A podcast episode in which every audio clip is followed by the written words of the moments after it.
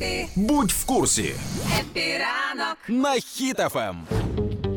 Вчора була новина, яка змусила радіти багатьох українців, але зараз ми будемо говорити і хорошу новину, і декілька поганих новин. Ну давай з хороших. Гарна новина. Да. Ми, е, скоріш за все, ми отримаємо F-16, тому що Володимир Зеленський заявив про те, що е, ми отримуємо їх. Як він сказав, в мене був просто день щастя, бо іноді, ви знаєте, потрібно по одному, по два літаки якось домовлятися, а тут була серйозна, потужна пропозиція. Це означає, що 700 тисяч літаків дадуть. Я коли побачила цю новину, і що це для нього був день щастя, і він сам аж не очікував. Я собі уявила Зеленського, який вискакує із е, будівлі, де відбувалися ці всі засідання, як школяр на останньому дзвонику. Знаєш, «Е, все, нарешті.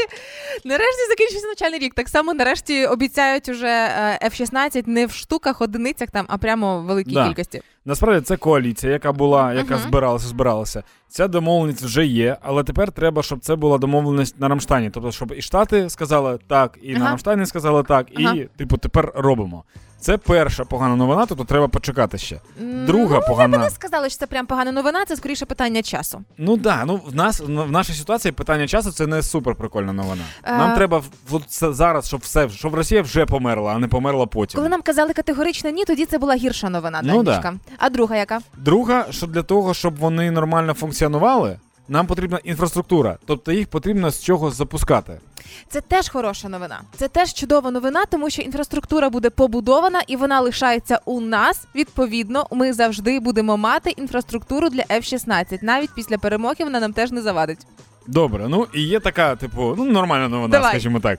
Е, Байден 19 Байден 19 травня підписав, е, ну схвалив план тренування українських е, пілотів на F-16. Угу.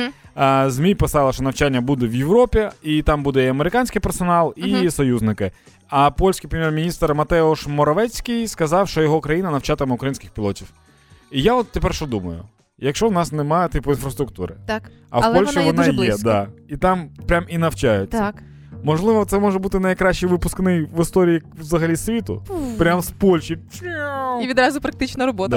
Да, і Путіну в. Рота. Да.